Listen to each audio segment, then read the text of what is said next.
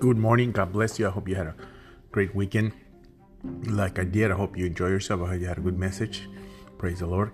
I'm just going to pray for you. You have a great day. You receive what the Lord has to heal you, to save you, to touch you, to do all work in you.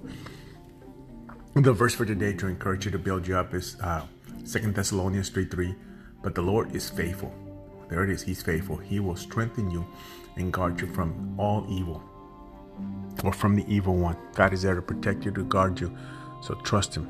Believe that He's there, even when you don't feel Him. He is there. Have a great day, and don't forget to read your Bible. The book of Philemon is real. It's one chapter.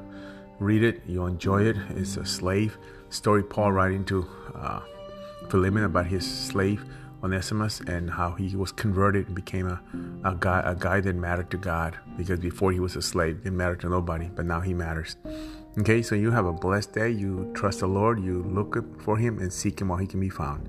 Have a great day. God bless you. In Jesus' name, amen.